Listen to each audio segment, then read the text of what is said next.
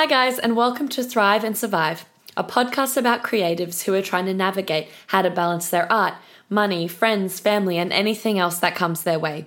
We'll be talking about their motivation, mindset, creative process, and the challenges that they face while they focus on their artistic goals. I'm Stacey Peterson, and my guests today are the founders and artistic directors of Tooth and Sinew Theatre, Richard Hillier and Nicole Weinberg.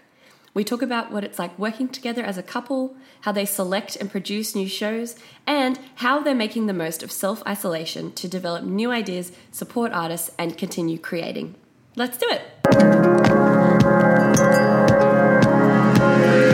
All right, so I'm sat here today with Richard and Nicole, who are the founders of Tooth and Sinew Theatre Company. Thank you so much for taking the time to talk to me. Thanks for having us.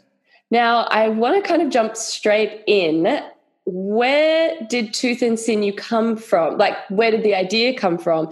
And how far into your relationship, personal or business, sorry, I'm not quite sure, um, did you come up with that idea? Like, how did that, how did that all start? I'm just so curious where it all came from.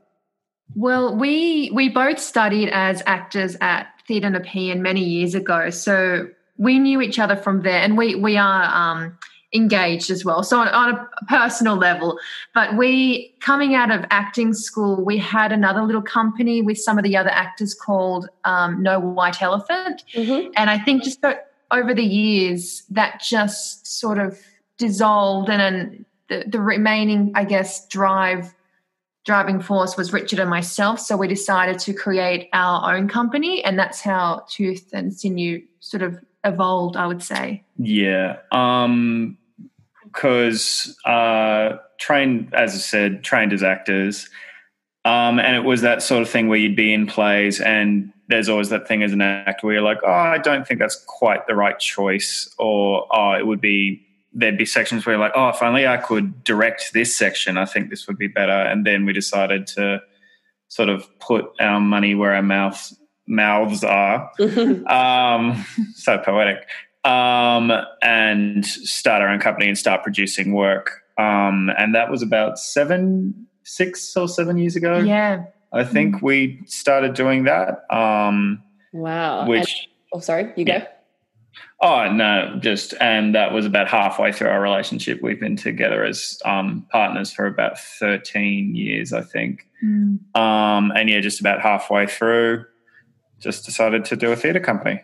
Amazing. And I'm curious, um, kind of a relationship type question, but what were the original or initial challenges and benefits of kind of starting to work together professionally? Um, is there anything that you've learned early on that you've changed, or anything that you've learned about each other that you may not have if you hadn't worked together?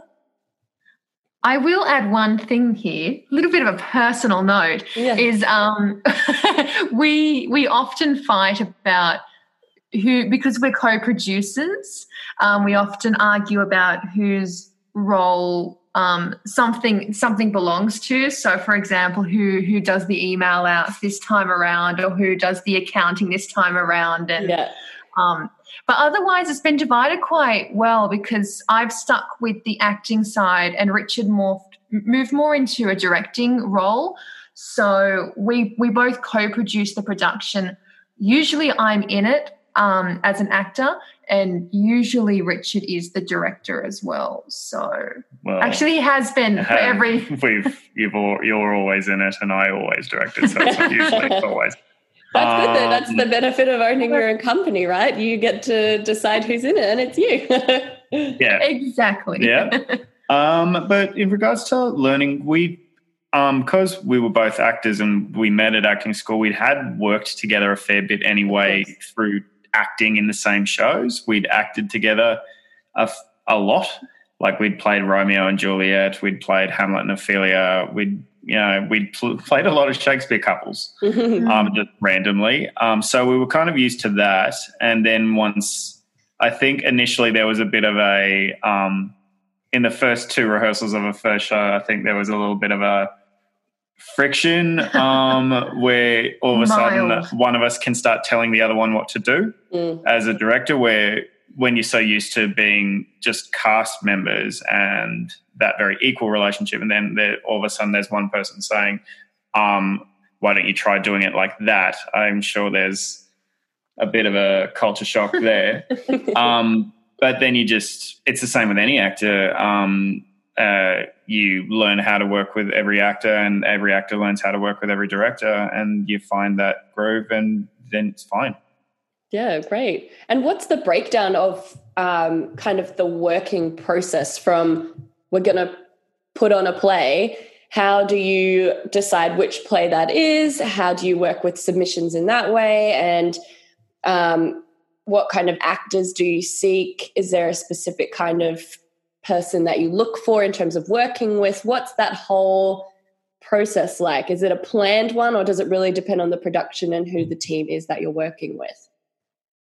I think I think historically for us, it's been a bit of a mixed bag where um, a lot of our productions come more from, I guess, passion projects. So mm-hmm. our latest one that we did, U B U, I've personally wanted to do U B U Ra for a, a long time since uni, and then I we were looking at submitting something to the K X T, and we were at that t- point where we weren't sure, we weren't clicking with any plays that we've been reading. So time had kind of run short, to be completely honest, with um, the submission. So we thought, what can we do? And then I suggested U B U, and then Richard took that and morphed it into um, a concept that was completely our own, um, using the original play as a springboard. So that's how that one came apart uh, around. But sometimes, I think sometimes it is us finding a play that we really want to tell the story of, or perhaps sometimes it is a, a matter of this this particular theatre company is looking for um, submissions. They like this particular style, so let's try to find something that they might gel with.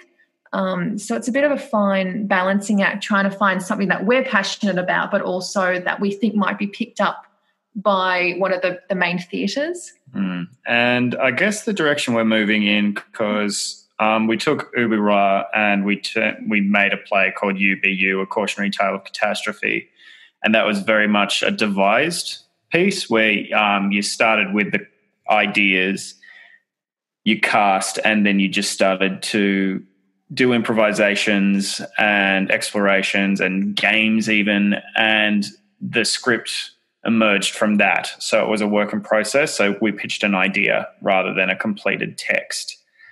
And because that was such a um, fulfilling process for us, and we were very happy with the final product, that is kind of the direction we're leaning towards now, where it's um, if we still find a script we're passionate about, obviously we would want to do it, but uh, I think we're feeling a bit more passionate at the moment about creating mm-hmm. um new stories and taking ideas or themes, coming up with a sort of baseline idea and then expanding that and devising that on the floor with a cast and writing the show as you go and then just putting that on. So I guess in answer to the question of what sort of actors do we look for, I think any director producer would agree that the most important quality of an actor for any project ever um, is intelligence.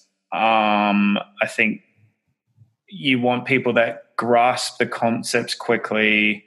You want people that are able to, particularly if it's being devised, you want creative um, performers who can offer ideas and suggestions and don't need to be led by the nose, mm-hmm. um, that feel comfortable enough to make offers. And so, yeah, intelligence is the most important thing. Uh, good sense of humour and intelligence, that's for me at least.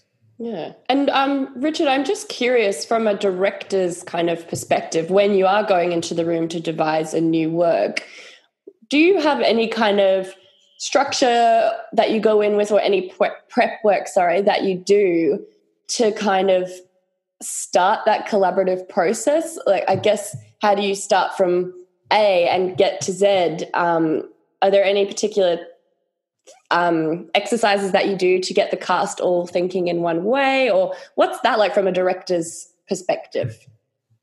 Um, I think This is, I'm sure lots of directors have different ways of doing it, but for me, I like to have a pretty solid idea of what we're aiming for before it starts. I mm-hmm. think if you go in with just a kind of vague outline, you're going to struggle a bit more and it's going to take a lot longer. So usually um, I think it's important to come in with a pretty strong idea of what the end product is going to be. Like, for example, um, and that was largely done through improvisations.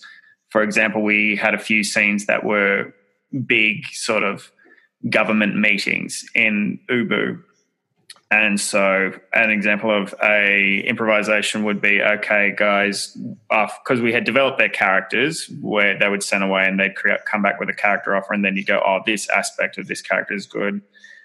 Um, and so you'd say, okay, with your characters, you're all going to be in a crisis meeting.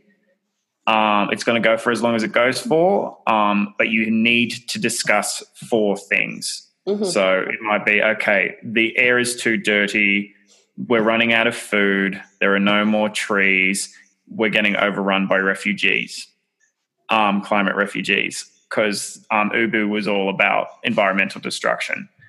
And so uh, an improv like that, you sort of keep it going until you can feel the actors running out of steam, and some of those improvs went for forty-five minutes.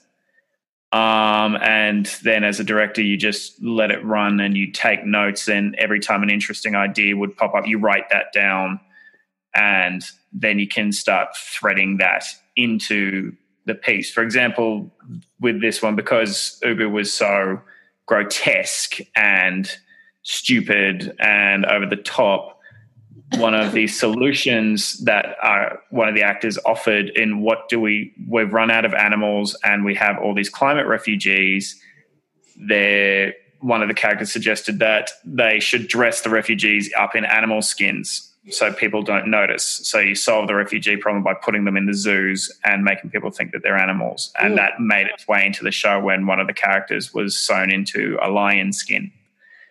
Um, so yeah, it's just largely through improvisation. You find Amazing. The stuff that sticks to you. Yeah. That's great. And I'm curious, um, to kind of get onto a more financial side of things. What, how are shows funded, and time wise, when it kind of gets down to the nitty gritty, um, pointy end of a production, how is your time divided? Do, are you working in other jobs while this is happening, or do you find it to be totally consuming? And how do you balance kind of all those aspects um, of time and money? I, well, that's the golden question, isn't it? um, for, for us personally, for Tooth and Sinew, we're self-funded. So the fund, the money comes one hundred percent from our pockets. Um, I know a lot of other companies are quite good at securing corporate sponsorships or government spon- um, sponsors, but we haven't gone down that path yet. So is that, I, sorry to interrupt you there, is that kind of a per, like an intentional choice, or something you might explore in the future, or you kind of want to go down that self-funded one hundred percent route? No, um, well, we, I think just from lack of skills from our own side, or well, not skills but experience mm, um, and exposure to those applications. Yeah, I think also um, the issue around particularly government um, government grants is that you do have to have quite a lengthy um, tick box approach. So mm-hmm. they do have a lot of requirements, and that does often um, not undermine, but it can change your original ideas and concepts for the piece. So it no longer becomes one hundred percent your own, but something that Um, say the Inner West Council is looking for right. in terms of their sponsorship. So that is the perks of being self-funded. We can make our own work.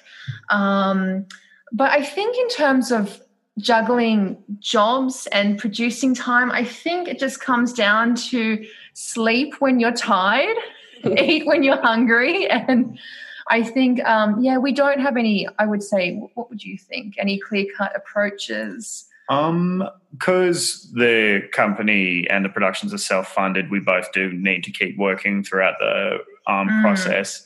Um, luckily, uh, both of us, we have a little bit of flexibility in that Nicole is um, self-employed, so she can uh, mm-hmm. work what hours she wants. And I work two jobs, both casually, so usually you'll be working a lot throughout the rehearsal period, and then once it's starting to get close to the tech week and the first week of um, shows, um, I'll give myself two weeks off. Mm-hmm. Um, A, for sanity, and B, just so you can fully um, commit and devote your time to the show. So, yeah, work up until about a week and a half before opening, and then just take a few, take over about two weeks off. Great. And what's kind of, obviously, actually, yeah, this question won't make sense because no one can really do anything at the moment. Um, you've just launched um, Theatre of Isolation, which is a virtual theatre experience, seeing as though everyone's kind of staying at home and theatres and entertainment venues have been shut for the foreseeable next few months. Where did that idea come from? And was that something that kind of just sparked to your mind quite quickly, or were you going through to see what you could keep doing to contribute to the um, the arts community?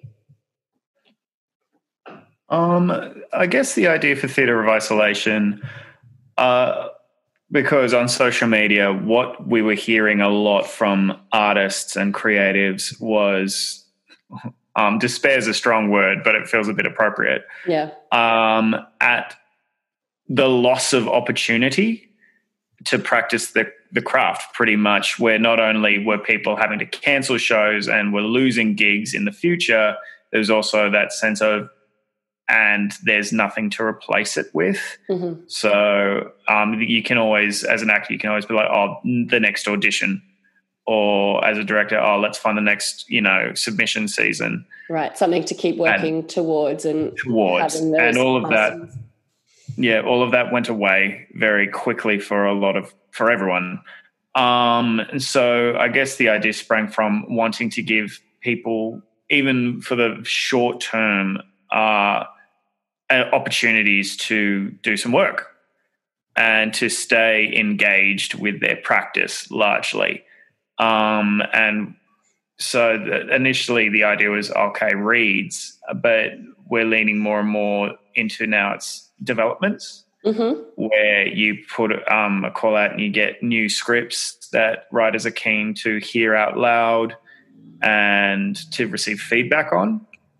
And so once you have that script, you organise a time for the read, then you put a call out for actors, and then you do the piece. And that can be sometimes um, it's an ongoing thing where you do several reads over the course of um, it could be weeks.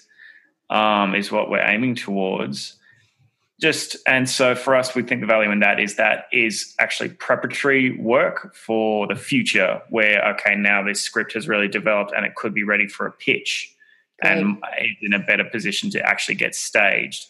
So reads are great, but they're very much just of the moment, mm-hmm. where developments can have a future life. And so that's – and we're also keen to start doing – round tables where you might get a bunch of directors um, or designers or actors and you just chat um, about issues or thoughts around certain things. That's great. And I think it's such a great opportunity to continue developing that community aspect, I guess, because if things have slowed down, there might be things that people have been meaning to do or meaning to develop or meaning to whatever, but now they can actually do that with support from like-minded people around them. Have you found that, have there been any new talents that you hadn't kind of had anything to do with prior, or have opened your eyes to a new way of looking at things, like people in the community that you've never kind of touched base with before? I think, um, yeah, absolutely. And that was one of our goals as well, because I mean, historically, Tooth and Sinew, really we're put on an average, uh, when I say physical play, I mean a play in the in the outside of the real world. Yeah. Um, we, we might do that once a year just because of, I guess, lack of spots in the Sydney independent sector. Um, so we're only exposed to seeing a certain amount of actors at auditions for one play a year essentially.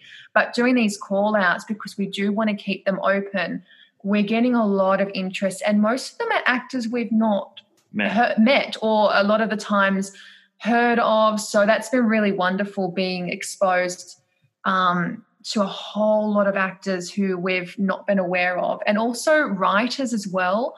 Um, But we've been, yeah, approached by a lot of different creatives that we have not had the pleasure of meeting or experiencing their work. So that's been a really wonderful thing. That's great. And maybe it's kind of too early to tell as we're kind of quite early on in this situation, but has it changed or shifted the way you might approach the performances in the future? Like a, a new way, a new type of person that you would work with, or a new way of thinking that you might approach that production with? Um, it's kind of, yeah, it's kind of is tricky to say at the yeah. moment.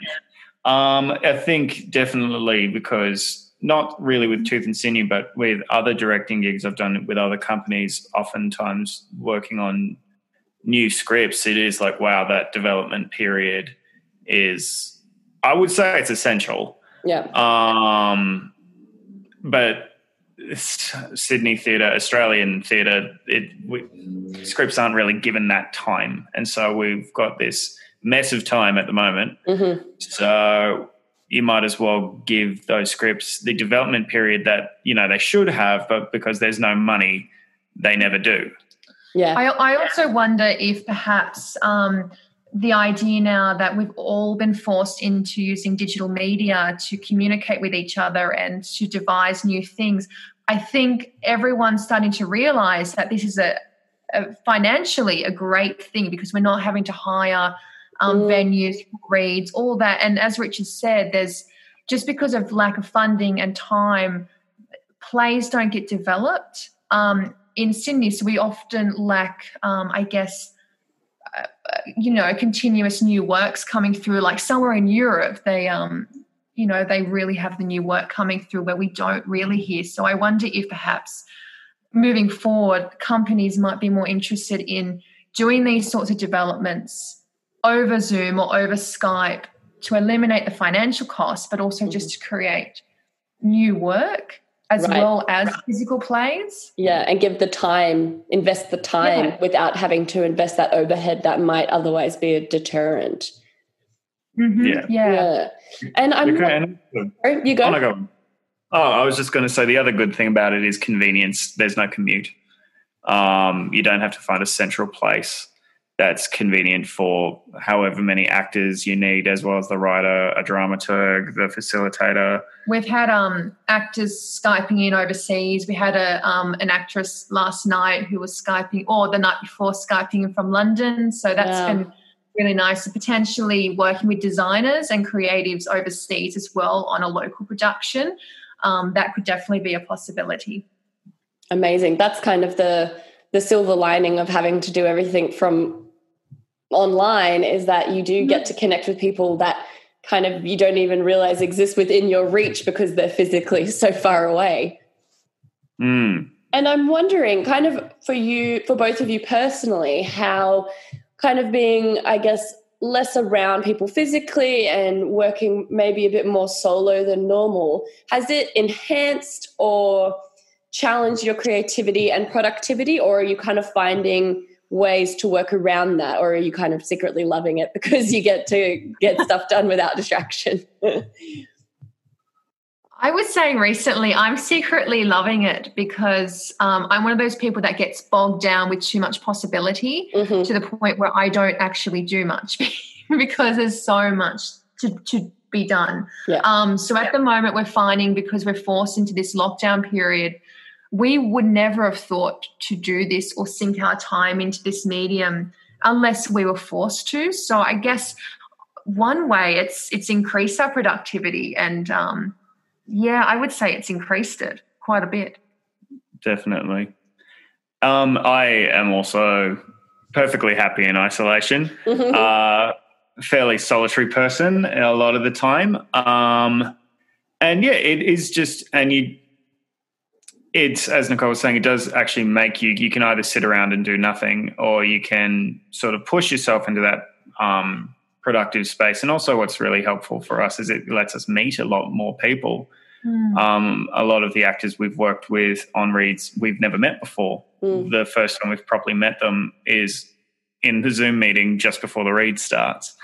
And then because after the read, you're able to have it because you discuss the play and then you just have a bit of a chat for a little while because um, just an opportunity to socialise. So it is a good chance to broaden your networks. And mm-hmm. so as a company, it's good for us because you meet writers, you meet more actors, and so no connection is a bad connection. So mm. it's good to make them. Excellent. And um, I'm curious because of others, you've spoken a bit about the industry in Sydney, the theatre industry, and I know that there's a lot of chat about kind of how the arts are valued or not valued in terms of the job subsidies and everything around that. Do you think that this kind of with forced withdrawal from the arts and theatre will increase people's appreciation of it once we're kind of allowed to come out? Well, that's, uh, maybe, that's a tricky one. Sorry, that is yeah. a big question. I guess I'm just no. curious how you think it's going to, I guess, impact the industry and, you know, maybe impact the way, oh, maybe this is a better way to phrase it, is um, how it might impact the way people engage with the arts, whether whether it will stay as a physical experience for people or whether it might continue to stay as an, an online experience or a combination of the both. I, my, sorry, did you want to go first? No, go on. Um, my... Sorry to pop that bomb on you. I realise it's a big question. Just your opinion. I'm not asking you to solve all the problems. um, no, my, I think my opinion, my, my, my personal opinion and observations, at least yep. in Sydney independent sector, is the audiences that attend the shows, it, it tends to be a, a bit of a, um, a circulation. So a lot of the audience is made up of fellow actors or fellow creatives and groups of people who have a genuine interest in, in the theatre. Mm-hmm. And those people might also go to the S T C or Griffin or Opera Australia. So I feel like theatre survives on a very, almost like an insular um, group of audience members. I feel like being deprived of it, once we're allowed to create live theatre again, I think they're all going to flood out and rejoice. I, unfortunately, I don't know if that's going to make us gain any audiences mm. that might not otherwise have been there. I also wonder because I think conveniently um, people outside of the arts tend to forget that um, Netflix and Stan is made from art, by artists. Mm-hmm. So that's classified as art. And I think because that um, streaming has gone through the roof, people are taking that for granted, but unfortunately I don't think they're realising that, that, you know, they're not making that join between yeah. artists and their entertainment that they they binge now they're at home. Right, um, they've increased their so, streaming but don't realise that they're actually increasing their art intake whilst doing that increased streaming. That's right. Yeah. It's almost okay. like they've taken that for granted. So I wonder if, I don't know. I think maybe if there's a conversation around that and if people realise and make those um, those those jumps between what they're experiencing at home in front of Netflix and also the struggling artists, I yeah, I, I'm not too sure about that. I'm pretty doom and gloom about uh, the outlook over. It won't. It's not a killing blow um, to live performance art, but I definitely think it is a wound mm. that will take time to heal. I think once uh, the restrictions are lifted and the theatres are opened again, I think creatives will rush out to make new work. Yep. I don't think audiences will rush out to join them. Okay. Um, I think people, I think it's going to take a little while for theatre to warm up again. Um, I, first things first, just people's um, probably hesitation to be in large groups in dark enclosed sure. rooms. Yeah, yeah. And also I think it'll, what'll be interesting to me is how much lethargy will creep into society after six months of being forced to sit around at home. Right, the I convenience for, can become a curse. yeah, and I think for a little while people will not be as active. Even like once they're allowed out, I think people will go to the gym a lot and they'll go and do a lot of, they'll go to the parks, um, they'll go to do those sort of social things, but I don't think they're going to be as invigorated to do those sort of cultural pursuits. And also the other thing to consider is money. Everyone's going to lose a lot of money. Yeah, um, and be kept so more people, cautious with it. disposable mm. income ha- is greatly reduced. And so I think I think it'll be a few months of probably not great houses mm-hmm. before hopefully I don't think, and once again, doom and gloom, hopefully I'm wrong. Yeah. I don't think, yeah, that's okay. I think I think they'll work their way. I think theatre will work its way back to where it was. I don't think it will go beyond okay. what it was. I think people who didn't go to theatre still won't. Mm. Um, because that's the question that we've all been asking ourselves for the past sixty years, um, ever since everyone first had their own T V. Um, how do you encourage people to leave, and particularly now with streaming, this machine at home that can show you pretty much anything you want to see? Mm. How do you convince them to go and see a play? Um, yeah, it's a tough, question that I think no one's actually getting. Yeah, yeah. Um, and all you can do is keep doing what you're pa- the only reason people still make theatre is because they love it and they're passionate yeah. about it, and that's not going anywhere. Um, so yeah, I, I think it's going to be a long time to heal, but it will. Yeah. And what's your kind of aim for Tooth and Sinew? Do you have uh ultimate plan that you uh, hope to reach, or just kind of keeping going with how you're doing it? Is there a big five-year plan that you have ready to go? Well, obviously with this taken into consideration, I guess more if this wasn't happening, what would your original plans have been? Well, we're moving into the Rosalind Packer in twenty twenty-five. Um, yeah, we're taking over that. yeah, no, no, no. Um, no. I think we, um, after U B U or, or U B U last year, September last year, we I felt like we finally um, hit a point for the company where we go, aha, that's our style, or that's mm. what this type of theatre we want to make.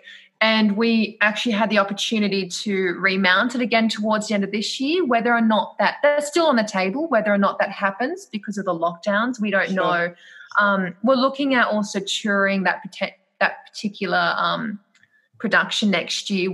Again, that's all up at the moment with what's happening with the virus. But mm. I think it was unfortunate for us personally because we hit a point where we we finally realised that's exactly the type of theatre and uh, we want to make, and then there's been a pause.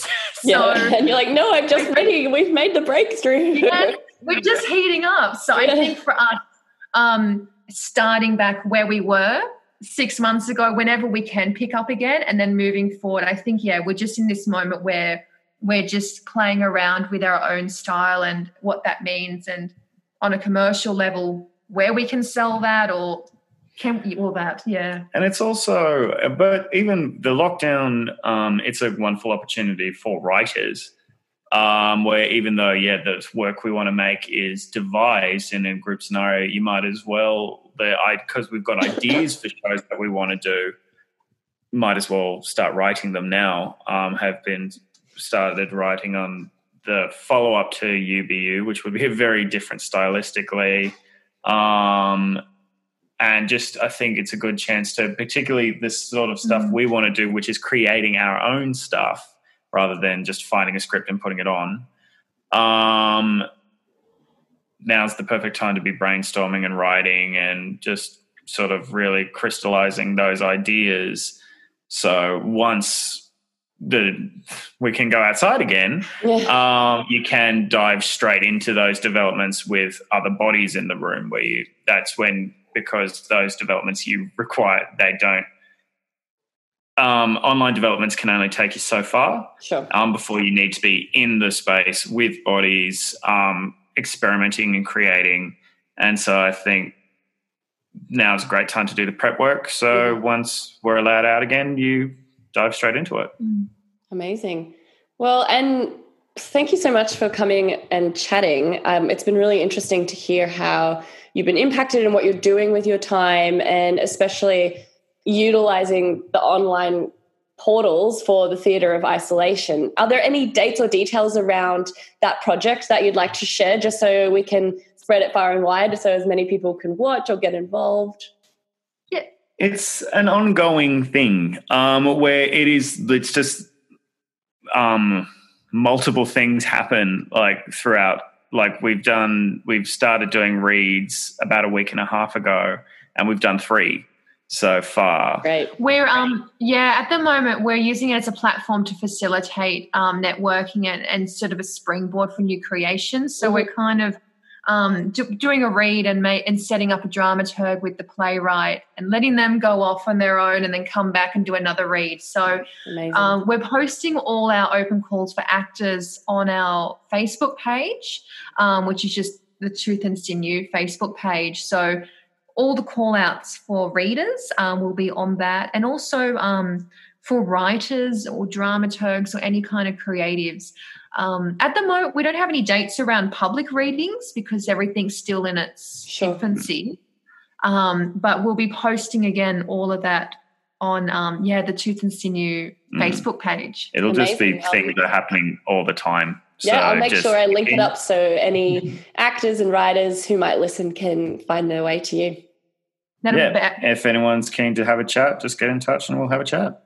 Great. Well, it's been such a pleasure chatting to you guys, and I'm so excited to see what happens with Theatre of Isolation and with Tooth and Sinew Theatre once we can all get out of our houses. Yeah, us too. Thank, Thank you, so you very much. much. Thank you. Bye. Bye. You can find out more on their website, tooth and sinew dot com, or on their Facebook at Tooth and Sinew. Thanks for listening, and I'm excited to bring you along to meet some more interesting people who are balancing the art of making art. Follow us on Instagram and Facebook at Thrive and Survive Podcast, or check out the website, thrive and survive podcast dot squarespace dot com. And that's it for now. You've been listening to Thrive and Survive. See you in the next episode.